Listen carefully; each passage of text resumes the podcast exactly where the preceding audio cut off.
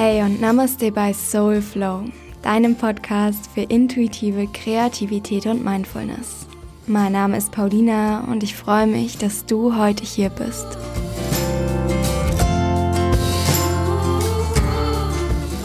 Dies ist eine ganz, ganz besondere Episode, denn morgen wird der Soulflow Podcast genau ein Jahr alt.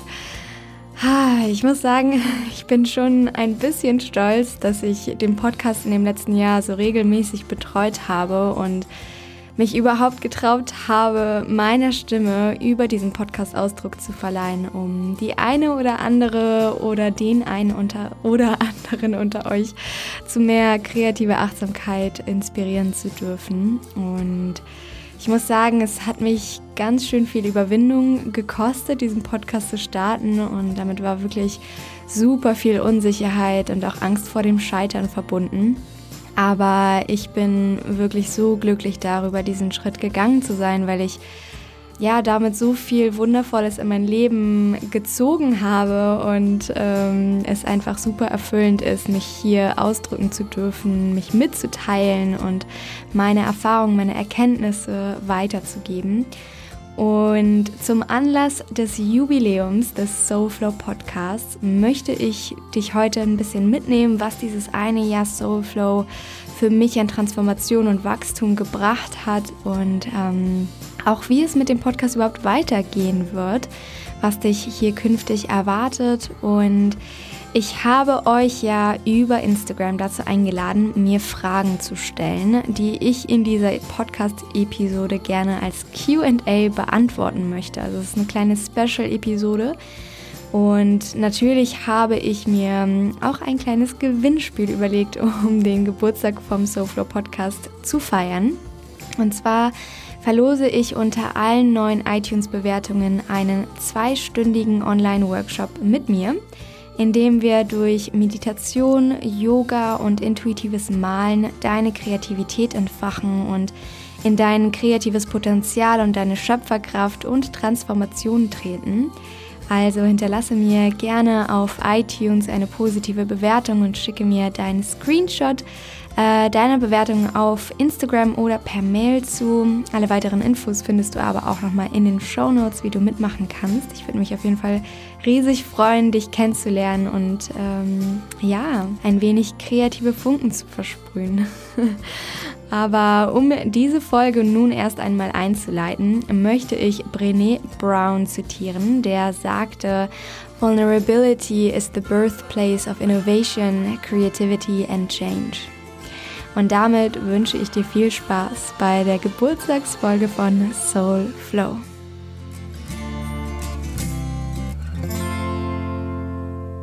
An allererster Stelle möchte ich mich aus tiefstem Herzen bei dir dafür bedanken, dass du gerade reinhörst und überhaupt Interesse am Soulflow Podcast zeigst und auch überhaupt an dem Thema der intuitiven Kreativität und Mindfulness interessiert bist. Ähm, vielleicht bist du schon von Anfang an hier dabei und hörst den Podcast regelmäßig. Vielleicht ist dies die allererste Folge, die du dir überhaupt anhörst. In jedem Fall aber danke. Danke, ja, dass es dich gibt. Danke, dass du ähm, dich dem Thema der persönlichen Weiterentwicklung über den Weg der Kreativität annähern möchtest und in deine kreative Schöpferkraft treten möchtest.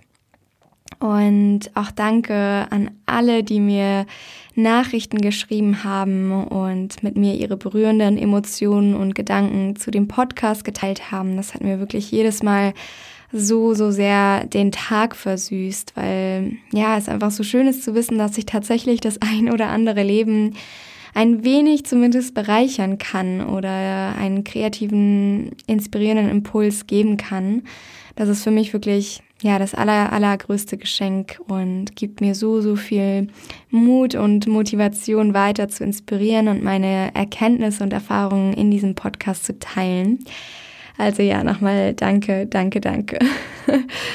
ähm, ich möchte zu Beginn dieser Special-Episode ähm, das letzte Jahr ein wenig Revue passieren lassen, denn Innerhalb des letzten Jahres äh, konnte ich über den SoFlow Podcast so viele inspirierende Künstlerinnen, Kunsttherapeutinnen und kreative Köpfe kennenlernen, die ihre bereichernden Erkenntnisse und auch ihr Wissen geteilt haben und so, so viele Menschen, inklusive mir selbst ähm, oder mich selbst, in ihre und meine kreative Kraft bringen konnten. Also ich habe selber wirklich extrem viel dazugelernt und wachse gefühlt mit jeder Episode mehr. Und das ist ähm, so schön zu wissen und das ist so toll an dieser Plattform und an dem Medium eines Podcasts an sich. Und ja, ich habe das Gefühl, dass in dem letzten Jahr einfach extrem viel passiert ist, im Außen als auch im Innen. Also viel Transformation in meinem Leben, in meiner Arbeit, in meinem Wohnort, meiner persönlichen Weiterentwicklung aber auch. Und du weißt sicherlich, äh, wenn du mir auf Instagram folgst oder in ein paar andere Episoden schon reingehört hast, dass ich seit dem Launch des Podcasts nach Barcelona zum Beispiel gezogen bin oder mich von der Modebranche, in der ich zuvor gearbeitet habe, größtenteils emanzipiert habe und mittlerweile Jobs ähm, im Bereich Conscious Content Creation mache, also Artikel und visuellen Content kreiere mit den thematischen Schwerpunkten Yoga, nachhaltige Mode oder nachhaltiger Lifestyle, Achtsamkeit und persönliche Weiterentwicklung worüber ich extrem äh, glücklich bin, das so aligned zu haben mit, äh, mit meiner Ethik und meinen Werten. Und ja, hier in Barcelona unterrichte ich auch Yoga in einem wunder, wunderschönen Yoga-Studio, das lustigerweise auch Kreativität und Kunst im Konzept inkludiert.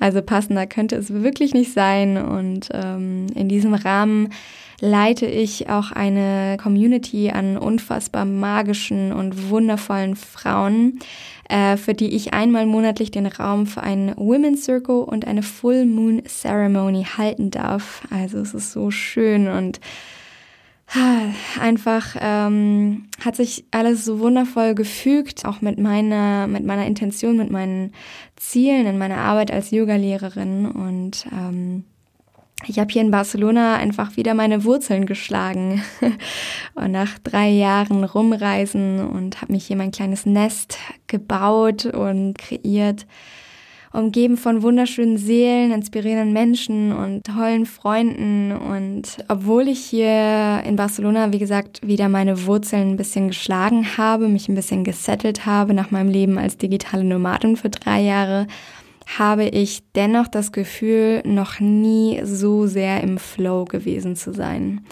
Und daher, ähm, ich habe das so ein bisschen für mich überlegt, was für ein Mantra ähm, für mich dieses letzte Jahr Soulflow oder seit dem Launch meines Podcasts passen würde.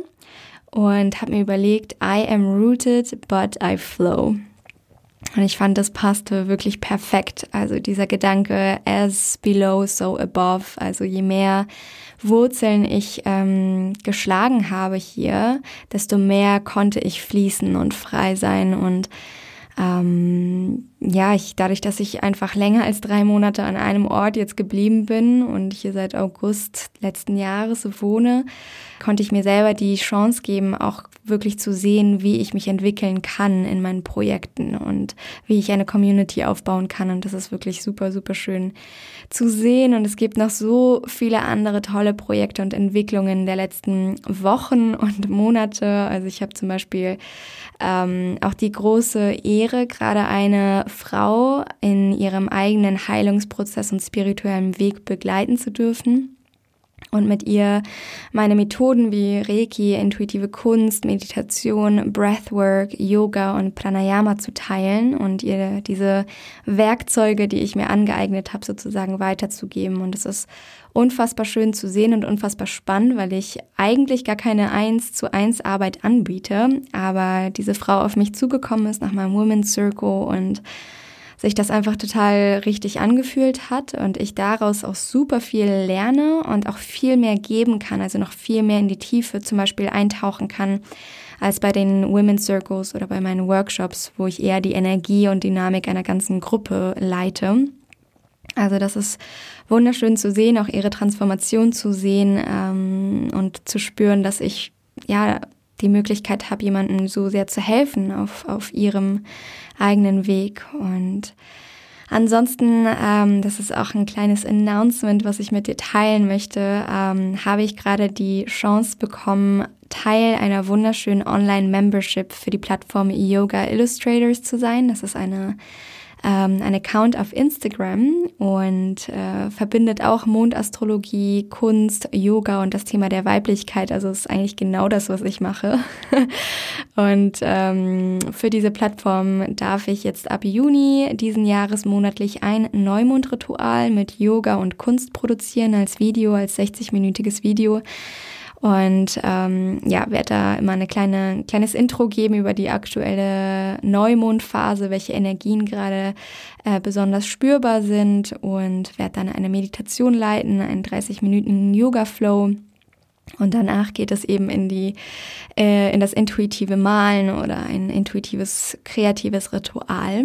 Also, wenn dich das interessieren sollte, an diesen Ritualen teilzunehmen oder vielleicht auch Teil dieser Membership zu sein, findest du den Link äh, zu dem Projekt in den Show Notes. Und genau, darüber hinaus, äh, das ist noch ein weiteres kleines Announcement, was ich mit teilen möchte. Und zwar plane ich gerade tatsächlich, trotz Corona, mein erstes Kunst- und Yoga-Retreat für Frauen. Äh, das soll im September diesen Jahres außerhalb Barcelonas, eine Stunde von Barcelona entfernt, in der Natur stattfinden, in einem wunder wunderschönen ähm, Retreat-Zentrum mit Hammam und Sauna und ähm, Terrasse und Pool. Also es ist wirklich ein Traum und äh, gemeinsam ähm, organisiere ich das Retreat mit einer feministischen Künstlerin und einer weiteren Yoga-Lehrerin, die sich auf das Konzept der Goddess Archetypes spezialisiert hat.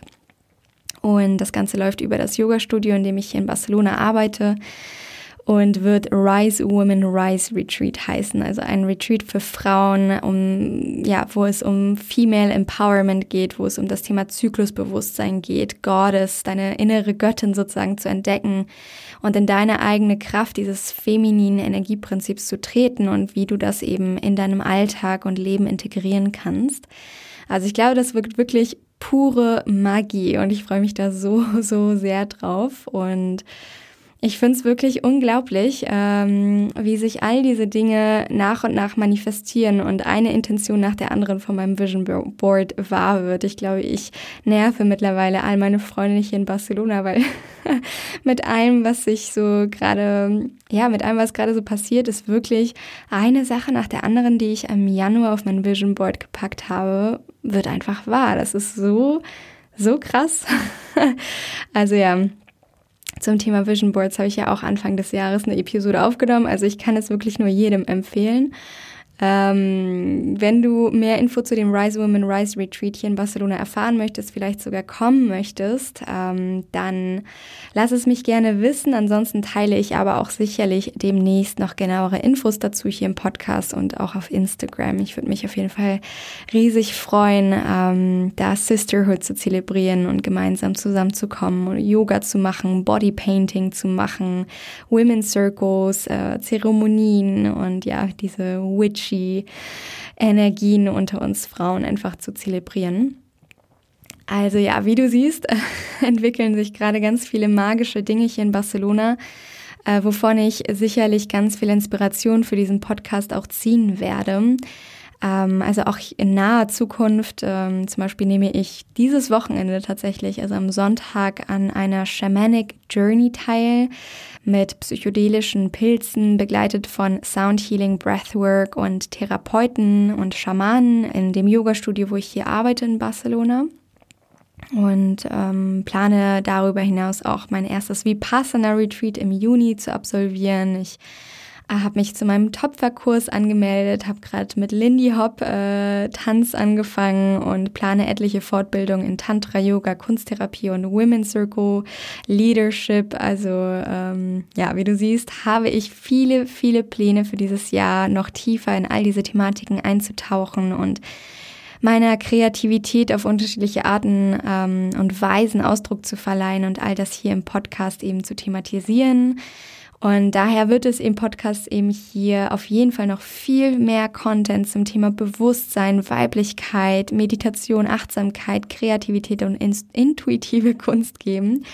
aber eben auch äh, viele Erfahrungsberichte, die weniger theoriebasiert sind, sondern einfach persönlicher gestaltet sind.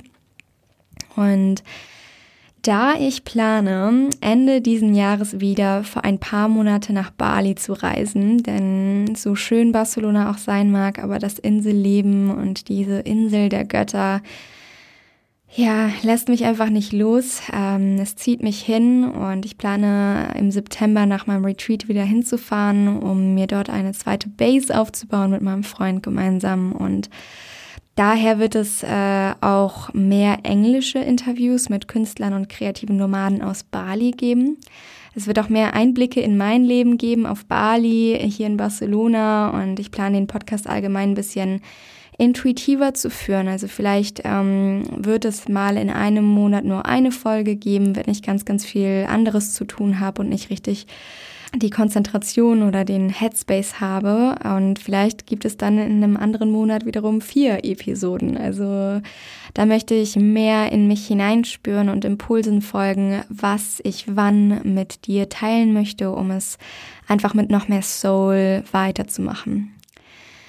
Und natürlich habe ich auch viele, viele weitere Ideen, was aus dem Soulflow Podcast künftig noch so entstehen könnte. Also ähm, ich hatte, glaube ich, irgendwann schon mal von meiner Idee erzählt, eben eine Soulflow Membership aufzubauen, äh, die Frauen dabei hilft, über das Thema Zyklusbewusstsein, Mondphasen, intuitive Kunst und Yoga mehr in ihre Kraft zu kommen und achtsamer leben zu können. Da habe ich schon gebrainstormt und ähm, überlegt, dass ich da zwei monatliche pre-recorded Online-Yoga-Klassen kreieren möchte ähm, und eine ähm, exklusive Podcast-Episode pro Monat dafür aufnehme und zwei monatliche Live-Online-Women's-Circles mit kreativen Ritualen geben möchte und dazu noch ein schönes Workbook gestalte mit Journaling, Affirmationen und intuitiven Kunstaktivitäten. Ha, ja, also ich glaube, das ist so bisher die größte Vision, die ich mit SoFlow habe, einfach eine Community für kreative, visionäre und bewusste Frauen zu kreieren und da einfach meine, meine eigene Mythologie sozusagen zu entwickeln und weiterzugeben, die mein Leben so, so sehr transformiert hat. Ähm, und deswegen ist es auch so verrückt eigentlich, dass dieses Projekt auf mich zugekommen ist mit der anderen Membership, weil es im Prinzip sehr, sehr ähnlich ist und sehr nah daran kommt, was ich eigentlich machen möchte. Nur eben auf dem deutschen Markt äh, appliziert in meinem Fall. Und ja, ansonsten plane ich aber auch ähm, Produkte wie Orakelkarten für Kreativität im Alltag zu gestalten. Ähm, oder auch zum Beispiel ein Journal, äh, das dich mit künstlerischen und achtsamen Aktivitäten und Mundritualen durch deinen Zyklus begleitet und ich da auch so ein bisschen diese Mythologie eben vermittel, die mir persönlich so, so extrem geholfen hat und die auch eben dieser Driving ähm, Factor dieser, dieses Podcasts überhaupt ist. Also ja, wie du siehst, habe ich viele Ideen und Träume. Mal schauen, was sich davon manifestiert, was ich davon wann umsetze. Vielleicht ähm, lade ich dich da auch nochmal zu einer kleinen Abstimmung auf Instagram ein, um deine Meinung einzuholen, auch worauf du am meisten Lust hättest. Ähm, Genau, ich plane sowieso, dich als Zuhörerin oder Zuhörer mehr in den Podcast einzubeziehen. Also ich werde regelmäßiger Abstimmungen auf Instagram über Podcast-Episoden machen, um dir weiterhin inspirierenden Input zu geben und da auch einfach mehr in Interaktion zu treten. Genau, das waren so meine Gedanken, die ich anlässlich des einjährigen Jubiläums des SoFlow Podcasts mit dir teilen wollte, ähm, was das eine Jahr so für mich gebracht hat und wo es noch hingehen wird, was dich zukünftig hier erwartet sozusagen. Und das wollte ich recht knapp halten, denn äh, nun komme ich zu dem Hauptteil dieser Episode und zwar ist es das QA.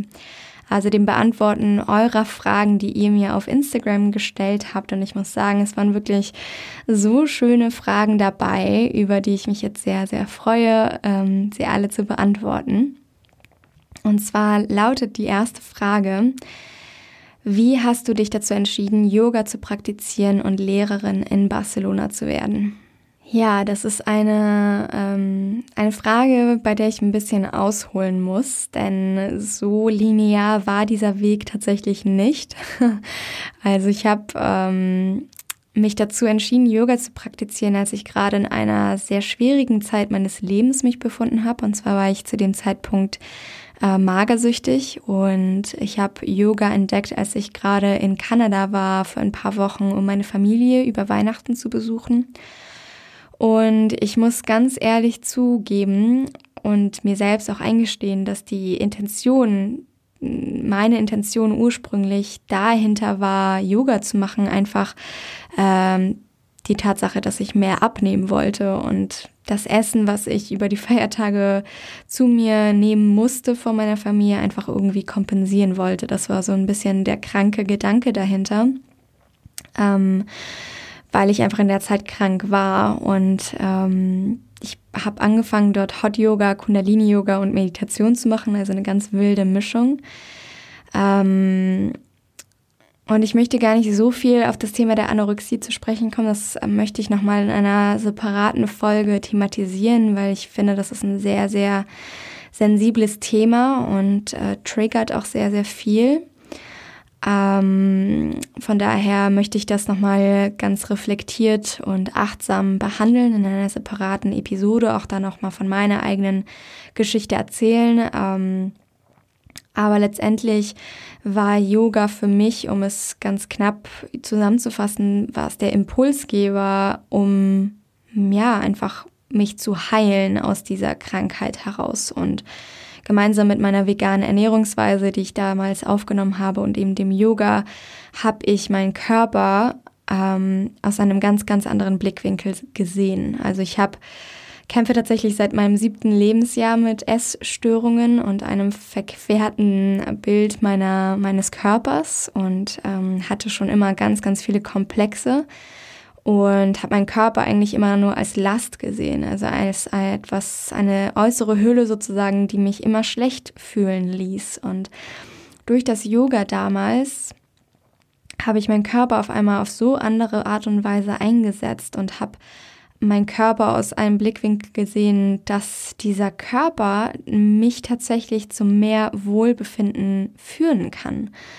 Also anstatt mich in meinem Wohlbefinden zu stören und meine Wertschätzung zu verringern, war es das erste Mal, dass mein Körper mir gut getan hat. Und ich war so fasziniert von diesen Positionen, in denen ich meinen Körper einfach hineinbringen konnte. Und diese Position, diese Asanas hatten dann wiederum einen bestimmten Effekt auf mein Nervensystem, auf meinen Gemütszustand, auf meine Gedanken. Und das hat mich extrem fasziniert. Und das hat aber noch ganz schön lange gedauert. Also ähm, der Prozess meiner Heilung hat ganz schön lange gedauert und dann der Prozess, wie Yoga tatsächlich sich zu einem Teil meines Lebens oder zu meiner Lebensphilosophie entwickelt hat, hat auch noch mal äh, noch mal länger gedauert. Also ich habe damals eben äh, Yoga in Kanada entdeckt. Das war oh Gott, wann war das? In 2012 glaube ich, in dem Jahr. Und dann wurde Yoga erst richtig zu meinem Leben oder zu einem großen Teil meines Lebens, als ich auf Bali gelebt habe. Also ich war das erste Mal auf Bali vor fünf Jahren, vor etwas über fünf Jahren. Und dann vor etwas über drei Jahren äh, bin ich dann nach Bali gezogen oder habe dort äh, zumindest ja jeweils das halbe Jahr jedes Jahr verbracht. Und dort habe ich dann tatsächlich Yoga in meine tägliche Praxis inkludiert. Also ähm, nicht nur Yoga als physische Praxis, sondern eben auch als Lebensphilosophie. Und dann kam die Entscheidung, Yoga, äh, dieses Yoga-Teacher-Training zu machen, also Yoga-Lehrerin zu werden. Ähm, das war eigentlich gar nicht meine Intention hinter diesem Training. Ich habe ähm, die Ausbildung einfach für mich machen wollen und die Entscheidung habe ich auch sehr, sehr, sehr spontan getroffen als ich in Indien angekommen bin damals, dachte ich mir, oh Gott, was mache ich hier eigentlich? Aber ähm, ja, es war, es war die beste Entscheidung meines Lebens. Also es hat alles verändert, es hat mein ganzes Leben transformiert, es hat ähm, viele Puzzleteile zusammengeführt. Ich habe vieles auf einmal mehr verstanden. Und obwohl ich trotzdem jetzt irgendwie nicht den Traum hatte, Yoga-Lehrerin zu werden, kamen diese Jobs immer auf mich zu. Also ich habe nie geplant, jetzt irgendwie in Barcelona Lehrerin zu werden, sondern habe ähm, hier einen Workshop gegeben über das Thema Zyklusbewusstsein, über das Thema des weiblichen Energieprinzips und ähm, diesen Workshop habe ich in dem Yoga-Studio gegeben, wo ich jetzt heute arbeite. Und in dem Workshop hat die äh, Besitzerin des Yoga-Studios teilgenommen und mochte meine Energie total gerne und hat mir einfach den Job angeboten. Und so kam es, dass, ähm, dass ich Lehrerin hier in Barcelona geworden bin und äh, jetzt zweimal wöchentlich diese Kurse gebe und einmal monatlich meinen Women's Circle leite. Aber das kam, wie gesagt, mehr auf mich zu und war ein, ein nicht linearer Weg irgendwie, den ich angestrebt habe. Aber ich vertraue immer darauf, dass wenn etwas zu mir kommt, dann äh, soll es so sein. Und so war das auch mit meinem ersten Job ähm, in einem Yoga-Studio in Hamburg. Das kam auch auf mich zu, den habe nicht ich irgendwie gesucht. Und ähm, es gibt mir einfach total viel, Yoga zu unterrichten und diesen Energieaustausch zu haben. Und ja, freue mich einfach sehr, dass sich das so entwickelt hat. Aber wie gesagt, es war kein linearer Weg ähm, und es war ein sehr, sehr langer Weg, bevor Yoga tatsächlich zu, zu dem Aspekt in meinem Leben geworden ist oder zu dem Stellenwert sozusagen, den es heute hat. Ja, ähm, nach dieser langen Antwort komme ich zur zweiten Frage und zwar, wie kann man Kreativität trainieren? Was ich sehr schön an dieser Frage finde, ist die Formulierung Kreativität zu trainieren, also das Wort trainieren. Ähm, ich finde, es ist tatsächlich mit unserer Kreativität ähnlich wie mit einem Muskel. Also wir alle haben Muskel, aber wenn wir sie eben nicht trainieren, dann sind sie nicht sichtbar oder nicht, nicht stark oder nicht spürbar. Und wenn wir zum Beispiel einen Waschbrettbauch haben wollen, dann ähm, machen wir bestimmte Übungen, Bauchmuskeltraining-Übungen, um diese Muskeln zu trainieren. Und ähm, mit unserer Kreativität und sogar mit unserer Intuition verhält sich das ganz ähnlich. Also wenn wir Kreativität und Intuition nicht trainieren, dann ist sie auch nicht spürbar, dann ist sie nicht so stark genug, dass wir auf sie vertrauen. Und von daher kann man äh, tägliche Übungen in den Alltag inkludieren, die unsere Kreativität genauso trainieren wie zum Beispiel Sit-ups unsere Apps trainieren. Und das könnte zum Beispiel intuitives Tanzen sein, ähm, zum Bewegung der kreativen Energie in deinem Körper. Das könnte aber auch das Schreiben von Morning Pages sein zum Loslassen von Perfektion und Blockaden. Das könnte ein tägliches Resonanzbild sein, also eine schnelle Skizze, die deinen Gemütszustand ähm, jedes Tages widerspiegelt, um wirklich ganz konkret und kreativ Emotionen in Kreativität umzutransformieren sozusagen. Und es gibt aber auch andere achtsame und spirituelle Weisen, wie du kreative Energie in dir anregen kannst. Das kann zum Beispiel Reiki sein, um Blockaden in deinem Chakrensystem zu lösen und wieder in diesen Flow zu kommen. Das können hüftöffnende Asanas sein, also eine Yoga-Praxis, um die Hüften zu öffnen, denn die Hüften sind mit dem Sakralchakra verbunden, dem Svadhisthana Chakra, was wiederum der energetische Sitz unserer Kreativität ist und dadurch entfachen wir eben auch mit diesen hüftöffnenden Asanas unsere ähm, energetische Quelle der Kreativität. Ähm, das kann aber zum Beispiel auch durch ätherische Öle, also Aromatherapie sein, ähm, denn Aromatherapie wirkt eben auf das Nervensystem und stimuliert bestimmte äh, Bereiche in unserem Gehirn und kann daher auch kreative Denkprozesse anregen. Und ein Beispiel dafür wäre zum Beispiel wilde Orange als ätherisches Öl. Also genau, das sind so ein paar Inspirationen, wie man Kreativität trainieren kann. Und nach einer gewissen Zeit dieses Trainings sozusagen kannst du dir dessen bewusst werden, dass Kreativität letztendlich viel mehr eine Energie ist als eine Aktivität. Also eine Energie, die ähm, du in alles hineinstecken und investieren kannst, ähm, wie zum Beispiel auch die Energie der Liebe oder Dankbarkeit. Und wenn du dir dessen erst bewusst wirst, dann kannst du diese Energie wirklich in jegliche andere Aktivität einfließen lassen. Die nächste Frage lautete, was macht Weiblichkeit für dich im Alltag aus? Das ist, finde ich, eine sehr schöne Frage, auf die es keine so einfache Antwort gibt, weil Weiblichkeit für mich so vielseitig ist. Also einerseits ist Weiblichkeit nährend, empfänglich, sensibel, kreativ und intuitiv, andererseits aber auch mystisch, sexuell und unfassbar stark.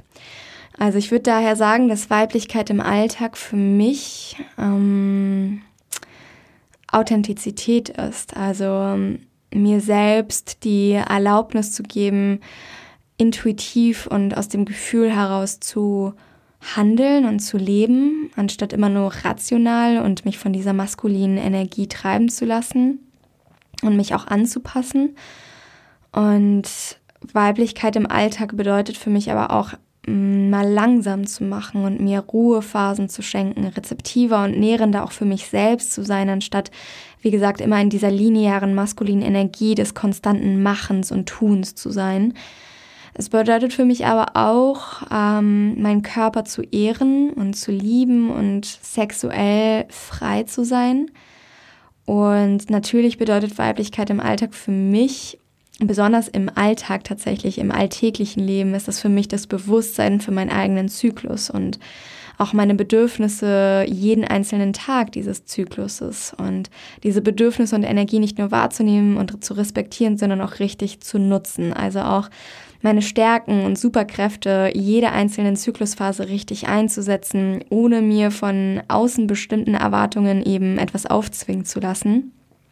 Ähm, Zumindest natürlich soweit es geht. Für mich ist das als Freelancerin natürlich äh, einfacher gesagt als für Festangestellte oder auch Mütter, die einfach bestimmte Aufgaben jeden Tag erfüllen müssen. Aber ich bin mir sicher, dass ähm, man diese Achtsamkeit für sich selbst, für seinen eigenen Zyklus in jeder auch etwas erschwerten Bedingung generieren kann. Und selbst Kreativität ist zum Beispiel für mich ein Ausdruck meiner femininen Energie jeden einzelnen Tag, weil ich Kreativität als Sprache der Weiblichkeit empfinde. Und ja, dieses Bewusstsein, diese Achtsamkeit, ähm, diesen Respekt und diese Authentizität meiner eigenen Energie gegenüber meinem Körper, gegenüber meinen Bedürfnissen, meiner Kreativität und meiner Sinnlichkeit und Sexualität gegenüber, ähm, das ist für mich Weiblichkeit im Alltag und auch das mit anderen Frauen zu teilen, Awareness äh, zu schaffen für diese Thematiken ähm, und andere Frauen auch zu empowern, ihnen Komplimente zu verteilen. Das ist für mich auch alltägliche Weiblichkeit sozusagen und dieses Zelebrieren von Sisterhood und Divine Femininity. Genau, ähm, dann äh, gab es noch eine Frage, wie konntest du dir die Yogalehrerausbildung finanzieren? Ähm, ich habe hier im Soulflow Podcast eine ganze Episode zu meiner Arbeit als digitale Nomadin und kreative Freelancerin aufgenommen. Da erzähle ich ähm, ja sehr tiefgehend von meiner Arbeit, wie ich meine Jobs bekomme, wie ich mir mein Leben als Nomadin finanzieren konnte also, wenn dich das interessiert, kannst du gerne in die 13. Episode reinhören, um detaillierteren Einblick zu haben. Aber um das hier kurz zu fassen, ähm, ich habe in den letzten drei Jahren, bevor ich nach Barcelona gezogen bin, als Nomadin gelebt. Sprich, ich hatte keinen festen Wohnsitz und äh, meine Haupteinnahmequelle damals habe ich aus einer Modeagentur in Hamburg generiert. Das ist mittlerweile anders. Also ich habe mittlerweile andere Haupteinnahmequellen und bin komplett ortsunabhängig, aber damals äh, bin ich immer zu den Hauptsaisons um die Fashion Weeks herum nach Hamburg gereist, in diese Modeagentur, um die neuesten Trends in der Mode zu recherchieren und dann auf unterschiedliche Märkte und Marken mit unterschiedlichen Zielgruppen zu applizieren und habe dann Trendbücher gestaltet, auf deren Grundlage eben Designer und Marken ihre Kollektion gestalten konnten, nach den neuesten Trends sozusagen. Also ich habe in der Trendrecherche im Grafikdesign gearbeitet und dafür habe ich immer ähm, so ein, zwei Monate in Hamburg am Stück verbracht und ähm, habe nebenbei noch als Yogalehrerin gearbeitet im Studio und als Redakteurin gearbeitet, Streetstyle-Fotos gemacht und mir innerhalb äh, von sehr kurzer Zeit äh, viel Geld ansparen können. Und da ich keinen festen Wohnsitz hatte und damit auch keine Fixkosten hatte, konnte ich mir das wirklich alles ziemlich gut ansparen. Also ich habe ähm, Glück gehabt, immer die Wohnung meines Vaters ähm, beziehen zu können für diese paar Wochen, weil mein Vater ähm, das halbe Jahr immer pro Jahr in Polen verbringt. Meine Familie kommt ja aus Polen. Und ähm, genau, da hatte ich immer, immer das Glück, dort eben unterkommen zu können und ansonsten eben beim Freunden und bis auf meine Versicherung und ähm, natürlich Essen hatte ich keine anderen Fixkosten wie jetzt eine Wohnung zu bezahlen. Und ähm, dadurch konnte ich dann nach diesen kurzen Saisons meiner intensiven Arbeit äh, reisen und entscheiden, wie ich dieses Geld sozusagen in den nächsten Monaten ausgeben möchte. das war dann meistens Bali ähm, für mehrere Monate, aber eben auch Indien für meine Yoga-Ausbildungen. Genau.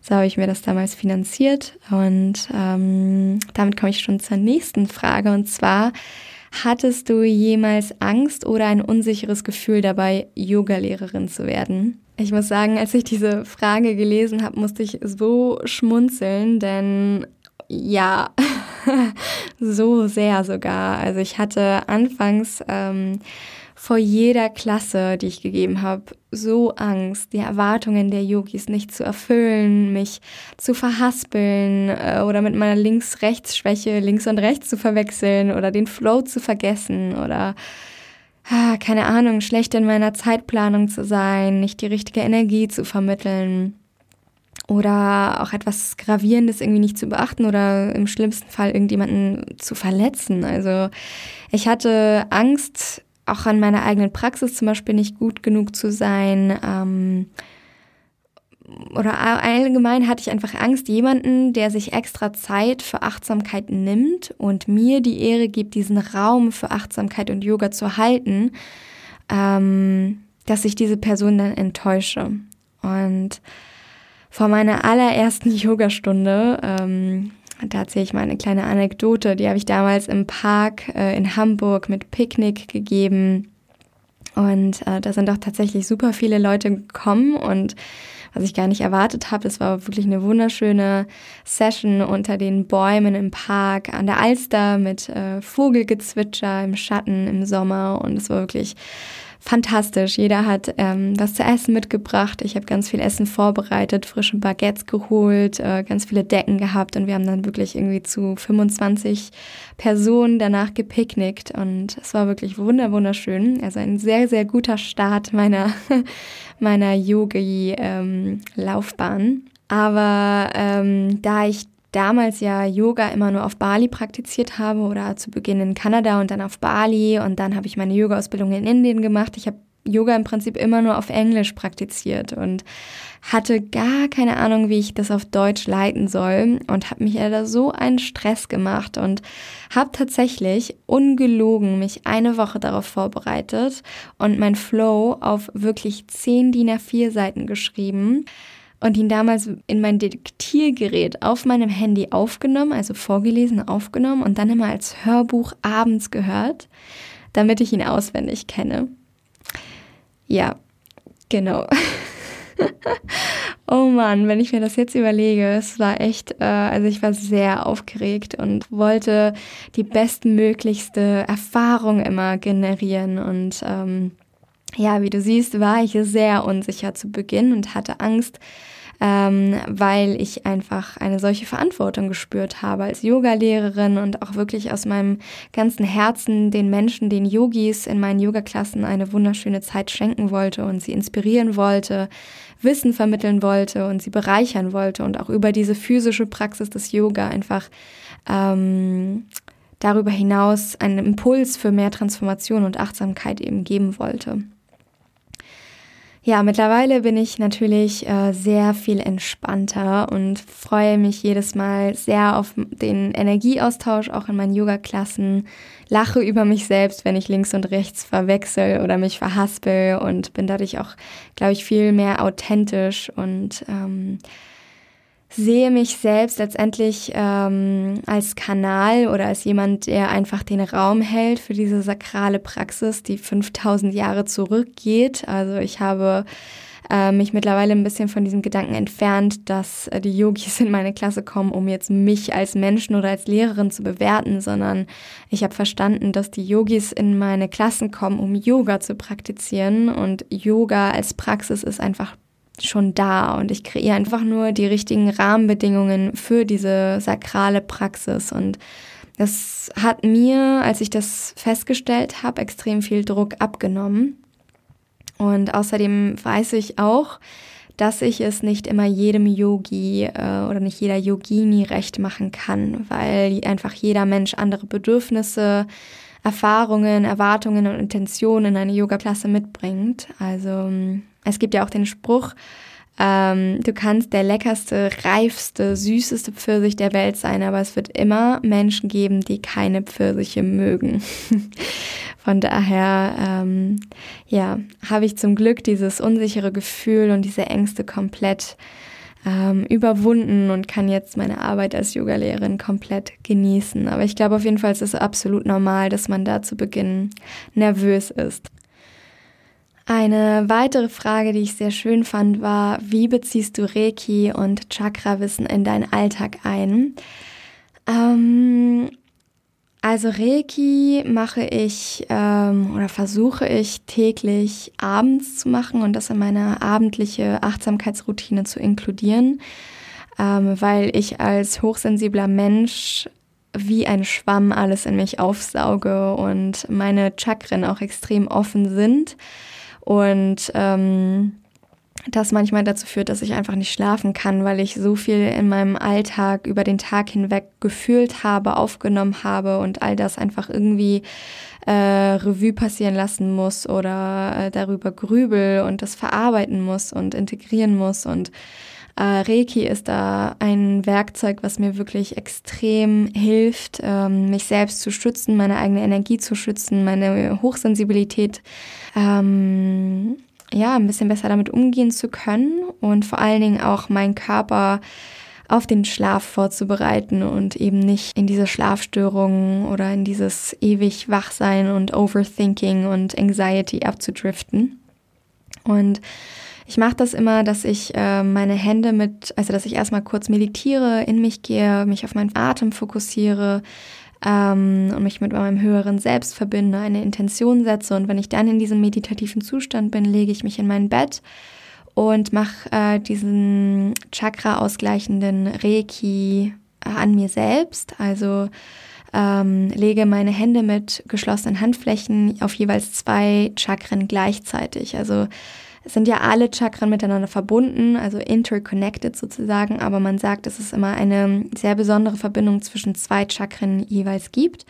Und dabei lege ich dann meine eine Hand auf mein Ajna Chakra, also auf das dritte Auge, und meine dritte Hand, wollte ich schon sagen, meine zweite Hand lege ich auf, ähm, auf mein Wurzelchakra, also das Muladhara, um gleichzeitig eben meine Intuition, mein, mein drittes Auge, aber auch eben meine Verbindung und meine Erdung, äh, meine Verbindung eben zum Element Erde und dem Menschlichen einfach auszugleichen. Und da halte ich dann meine Hände und lasse die Energie fließen für etwa fünf Minuten und dann äh, nach den fünf Minuten, ich stelle mir manchmal einen Wecker auf, mein, auf meinem Handy, um die Zeit zu messen, wechsle ich die Position und bringe meine obere Hand auf mein Vishuddha Chakra, also auf mein Halschakra und die untere Hand auf mein Sakralchakra, also das Svadhisthana um meine äh, Kommunikation und meinen Selbstausdruck gleichzeitig mit meiner Kreativität und Emotionalität auszugleichen. Und lass auch da diese Energie fließen. Ähm, und dann nach fünf Minuten gehe ich zu meinem Herzchakra, also dem Anahata und Solarplexus, also Manipura über, um gleichzeitig Vergebung und Selbstliebe und Empathie zu heilen und zu praktizieren und auszugleichen und ähm, eben meine, mein eigenes ähm, Selbstwertgefühl, meine, meine innere Stärke sozusagen miteinander abzugleichen. Und ähm, dieser ganze Prozess dauert, wie gesagt, dann in dem Fall 15 Minuten, wenn es fünf Minuten in jeder Position ist. Es sind drei Positionen, in, der, in denen jeweils eben zwei Chakren immer gleichzeitig ausgeglichen werden. Ähm, das kann man aber auch drei Minuten machen, wenn man das nur, also unter zehn Minuten halten möchte, diese Übung. Ähm, und das hilft mir wirklich sehr in meinem Alltag mit meiner Hochsensibilität umzugehen, mit meinen Schlafstörungen umzugehen und ähm, einfach auch selber in dieser Zentriertheit immer zu bleiben und ausgeglichen zu bleiben, weil ich auch in meiner Arbeit natürlich ganz viel mit Energien arbeite und mir das einfach hilft, das als Achtsamkeitspraxis in meinem Tag zu haben. Und was das Chakra-Wissen angeht, ist es äh, viel intuitiver. Also ich habe jetzt nicht irgendwie eine ganz bestimmte Art und Weise, wie ich mit dem Chakrensystem arbeite im Alltag, aber das Chakra-Wissen ähm, hilft mir, meinen Körper natürlich auf ganz andere holistische Weise zu verstehen. Also sofern ich oder sobald ich irgendeinen Schmerz empfinde oder irgendein Symptom, ähm, sowohl emotional als auch physisch, weiß ich, wo es eine energetische Blockade in meinem Chakrensystem gibt und wie ich sie wieder lösen kann. Durch zum Beispiel Reiki, durch ätherische Öle, durch eine Yoga-Praxis, die das jeweilige Chakra dann aktiviert oder durch ähm, andere Methoden, wie zum Beispiel, wenn ich eine Blockade im Halschakra habe, weil ich mich nicht richtig ausdrücken kann oder einen Frosch im Hals habe oder wie auch immer dann äh, ist Chanten zum Beispiel super hilfreich. Also äh, das Singen von Mantras oder Lion's Breath oder äh, das Rollen ähm, des Nackens, also um die, dieses, diesen Bereich zu aktivieren oder der Schulterstand. Ähm, also es gibt viele Methoden, die ich dann anwende, weil ich dann weiß, okay, das ist das Chakra, was gerade blockiert ist oder überaktiv ist. Das kann ja auch sein. Also ich wende das Wissen einfach viel intuitiver an, um mich selbst zu diagnostizieren und äh, meine Symptome ähm, ja, besser zu verstehen und nicht die Symptome selbst zu behandeln, sondern den energetischen Ursprung und die Ursache des Problems sozusagen zu lösen und daran eben zu arbeiten. Genau, so arbeite ich mit dem, äh, mit meinem Chakra-Wissen im Alltag. Dann ähm, gab es eine Frage, und zwar vertraust du darauf, dass alles so verläuft, wie es verlaufen soll? Diese Frage fand ich spannend, weil ich ähm, im ersten Moment ganz anders geantwortet habe als mh, mm, im zweiten Moment oder nach ein bisschen Reflexion. weil äh, meine, meine erste Intuition natürlich war absolut, also zu sagen, dass ich 100% daran glaube, dass alles so verläuft, wie es verlaufen soll und ähm, das auch basierend eben auf meinen eigenen Erfahrungen sagen kann.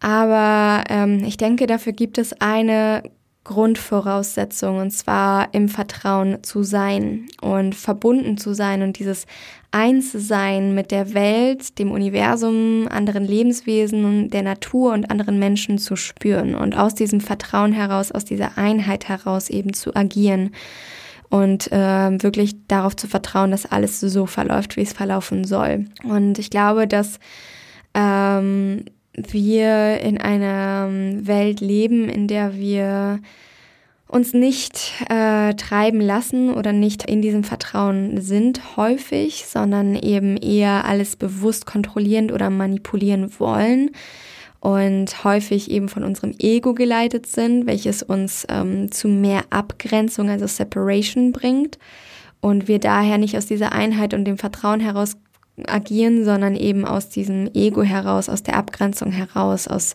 aus diesem Kontrollzwang ähm, heraus. Und ich glaube, daher ähm, passieren viele Dinge, die vielleicht nicht so verlaufen, wie sie vielleicht könnten. Aber ich glaube ganz, ganz fest daran, dass es so etwas wie eine kosmische Gerechtigkeit gibt und dass es sowas wie Karma gibt. Und ähm, für mich ist es immer ein bisschen so wie mit einem Fluss. Also ein Fluss kann auch ganz viele Abgrenzungen haben oder ganz viele Abzweigungen haben, aber das Wasser fließt in dieselbe Richtung und mündet letztendlich im Meer. Und egal welchen Umweg wir vielleicht in unserem Leben gehen, enden wir trotzdem ja, alle am gleichen Ort oder genau an dem Ort, wo wir eben enden sollen und was für uns bestimmt war. Genau, also das ähm, da, daran glaube ich auf jeden Fall ganz, ganz fest. Natürlich muss man äh, dazu sagen, dass ich oder wir natürlich auch in einer sehr prädestinierten Position sind, solche Aussagen zu treffen. Also es passiert ja ganz viel Ungerechtigkeit, ganz viel Schmerz und Leid auf der Welt, wo ich das jetzt nicht unterschreiben würde, dass das jetzt so verlaufen soll oder so verläuft, weil es so verlaufen soll. Ähm, aber ich glaube, dass da eher der Hintergrund ist, dass eben der Mensch häufig aus diesem Ego heraus, aus dieser Abgrenzung heraus agiert und daraus ein System geschaffen hat, in dem einfach Ungerechtigkeit und Schmerz und Leid Teil dieser Welt sind.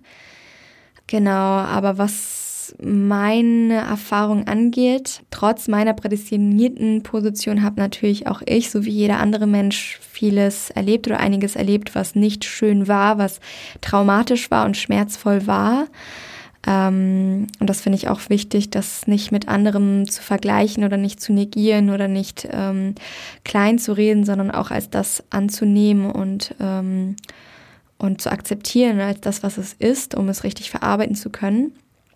Aber was ich letztendlich daraus gelernt habe, ist, dass ich sozusagen irgendwann angefangen habe, nicht mehr in dieser Opferrolle zu sein und nicht mehr immer zu fragen, warum passiert mir das, warum passiert mir das, sondern in meine innere Kraft sozusagen irgendwann getreten bin und mich gefragt habe, okay, wozu passiert das gerade, was kann ich daraus lernen, wie kann ich daran wachsen? Und ähm, bin letztendlich für alles, was mir persönlich widerfahren ist, auch all die schlimmen Dinge und schlechten Dinge und all die traumatischen Erfahrungen und all den, den Schmerz, den ich gespürt habe in meinem Leben, der hat mich letztendlich dorthin gebracht, wo ich bin und hat mich zu dem Menschen gemacht, der ich heute bin und dafür bin ich extrem dankbar und deswegen ja, kann ich ähm, definitiv bestätigen, äh, dass alles so verläuft, wie es verlaufen soll. Und ähm, das habe ich zum Beispiel selbst letztes Jahr an so einem banalen Beispiel festgestellt, wie zum Beispiel mit meiner Wohnung hier in Barcelona. Also ich habe, ähm, bevor ich meine Wohnung hier bezogen habe, das kleine Studioloft, in dem ich jetzt wohne, habe ich mich total in eine andere Wohnung verliebt und die hatte eine kleine Terrasse, beziehungsweise eine große Terrasse, auf der ich mich bereits äh, Yoga machen gesehen habe. Ich habe mich da total rein projiziert und dachte, okay, das ist meine Wohnung. Auf dieser Terrasse werde ich Yogakurse mit veganem Brunch danach geben und ähm, ja, habe mich da einfach total drin gesehen und dachte, okay, das ist, das, diese Wohnung ist für mich bestimmt und ich habe die Wohnung nicht bekommen und habe dann drei Tage später diese Wohnung unterschrieben, in der ich jetzt wohne. Und letztendlich ist diese Wohnung so viel schöner, auch wenn sie keine private Terrasse hat, aber es ist ein Loft. Äh, ich habe eine Mezzanin, es sind zwei Stockwerke, es ist wunderschön, es ist zehn Minuten vom Strand entfernt, es ist es könnte einfach nicht besser und perfekter und idealer sein und ist auch viel größer als, als die andere Wohnung. Die andere Wohnung war gefühlt kleiner als die Terrasse oder nicht nur gefühlt, sondern tatsächlich. Also es sind so Dinge, ähm, es klingt jetzt sehr banal, für mich war das aber wirklich etwas sehr Existenzielles in dem Moment, weil es eben meine erste Wohnung nach drei Jahren war und weil, ja, weil es ein ner sehr nervenaufreibender Prozess ist, eine Wohnung zu finden, speziell in einem anderen Land wo natürlich die Gesetzgebigkeiten äh, anders sind als in Deutschland. Und obwohl ich die Sprache spreche, ist es nicht immer einfach gewesen. Und das hat mir nochmal deutlich gemacht, dass wirklich alles so verläuft, wie es verlaufen soll und dass ich darauf vertrauen kann, dass wenn etwas nicht funktioniert oder wenn etwas nicht klappt, auch wenn es perfekt wirkt, dann ist es nur, weil etwas noch viel Besseres auf mich wartet. Und das ähm, hilft mir bei allem, was mir widerfährt, ähm, dass ich da zurück in dieses Vertrauen komme und in meine innere Kraft trete und aus dieser Opferrolle rauskomme und einfach an jeder Erfahrung wachse und weiß, dass ich sowieso, egal welchen Umweg oder Abzweigung ich auf meinem Weg nehme, ähm, dass ich an das Ziel ankomme, was für mich eben bestimmt ist. Also ja, kurz gesagt, ich glaube absolut dran. Die nächste Frage lautet, ich hätte gerne mehr Zeit und weiß, dass ich diejenige bin, die sie mir schenken kann. Ich weiß nur nicht wie. Hast du Tipps?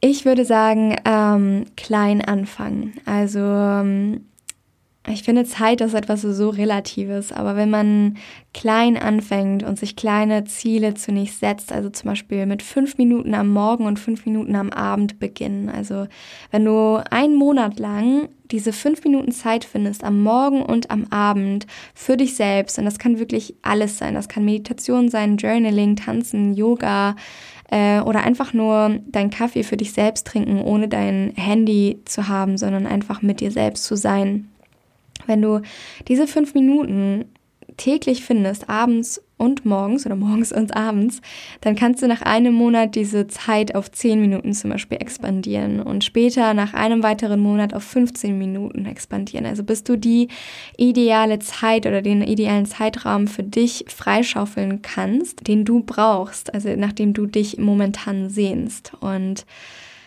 mein äh, Yoga-Lehrer in Indien hat immer gesagt, dass es pure Illusion ist, wenn man behauptet, man hätte morgens keine 30 Minuten Zeit zum Meditieren. Und er meinte, dass diese 30 Minuten investierte Zeit dir mindestens eine Stunde mehr in deinem Tag schenkt, weil du dadurch viel fokussierter und effizienter und konzentrierter zum Beispiel arbeiten kannst und dadurch alles viel schneller erledigst und an sich oder schlussendlich sozusagen sogar eine Stunde gewonnen hast, obwohl du eine halbe Stunde investiert hast.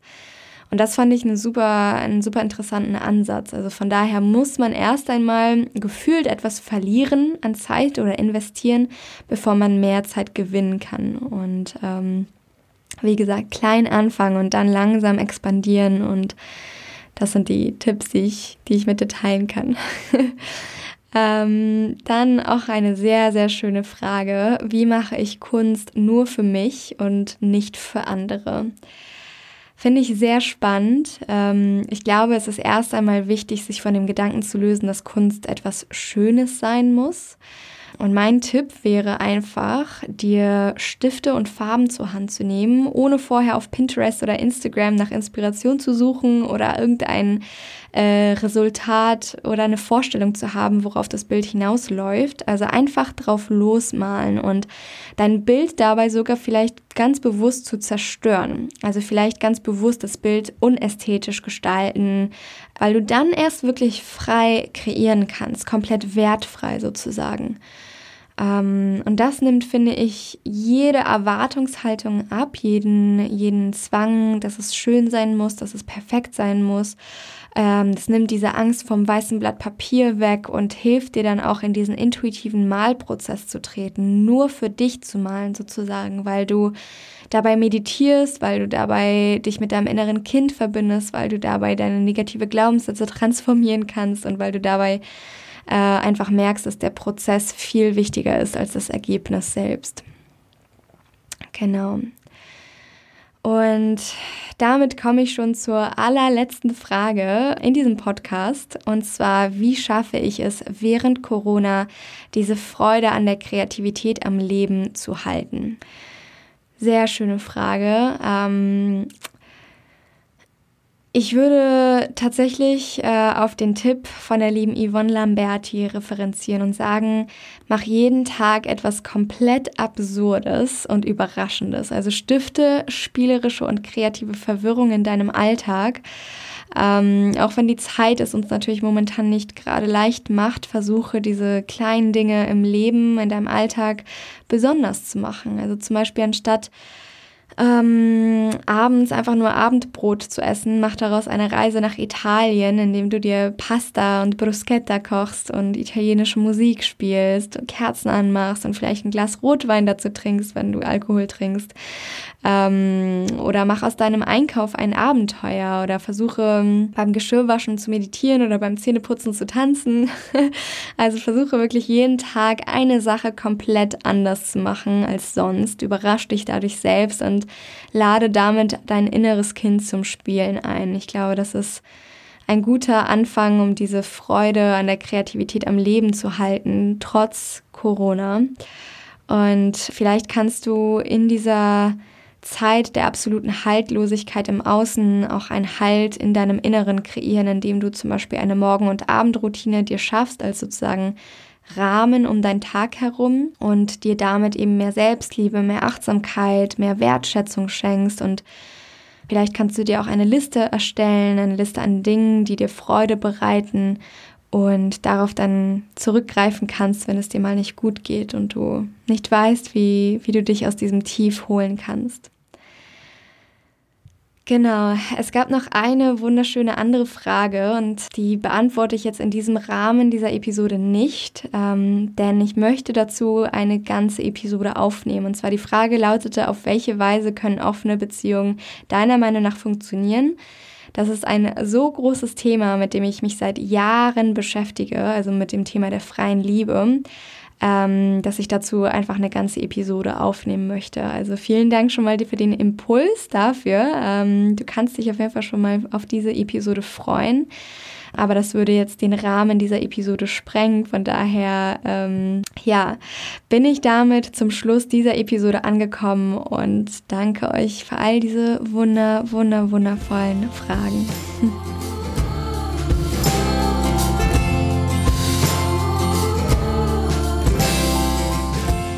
Ich hoffe sehr, dass dir diese kleine Special-Episode gefallen hat, die letztendlich ja gar nicht so klein war, also viel länger geworden ist, als ich geplant habe. Aber ja, ich wollte all eure schönen Fragen beantworten und hoffe, dass du daraus ein bisschen Inspiration für dich mitnehmen konntest und ja, mich vielleicht auch noch mal ein bisschen besser kennenlernen konntest. Ich jedenfalls freue mich so sehr auf alles, was hier im SoFlow Podcast noch kommt und freue mich riesig, dass du mich dabei begleitest und wir gemeinsam eine kleine neue Bewegung der achtsamen Kreativität schaffen. Und an der Stelle möchte ich dich nochmal an das Gewinnspiel erinnern, das bis Ende Mai laufen wird. Und zwar verlose ich unter allen neuen iTunes-Bewertungen einen zweistündigen Online-Workshop mit mir, in dem wir eins zu eins durch eine geleitete Meditation, einen wundervollen Yoga-Flow für das Svadhisthana Chakra und eine intuitive Mal-Session deine Kreativität entfachen und ich dir Tipps gebe, wie du darüber hinaus auch in dein kreatives Potenzial und deine Schöpferkraft treten kannst, um dein Leben positiv zu transformieren und wie du das eben auch für mehr Achtsamkeit und persönliche Weiterentwicklung nutzen kannst. Also, wenn du teilnehmen möchtest, dann hinterlasse mir sehr gerne eine positive Bewertung auf iTunes und schicke mir einen Screenshot deiner Bewertung auf Instagram oder per Mail zu, damit ich auch weiß, wie ich die Gewinnerin oder den Gewinner unter euch kontaktieren kann. Und die Gewinnerin oder den Gewinner gebe ich dann am 1. Juni bekannt. Alle Infos zu dem Gewinnspiel und die Links dazu findest du aber auch nochmal in den Show Notes. Ansonsten danke ich dir schon mal so, so sehr, dass es dich gibt. Danke, dass du mm, mir heute deine Zeit geschenkt hast. Danke, dass du in den SoFlow Podcast reinhörst und mich hier in meiner Arbeit in diesem kleinen Projekt unterstützt. Und ich wünsche dir noch einen ganz wundervollen Tag oder Abend und verabschiede mich wie immer seit einem Jahr mit Spark Creativity und bis zur nächsten Folge.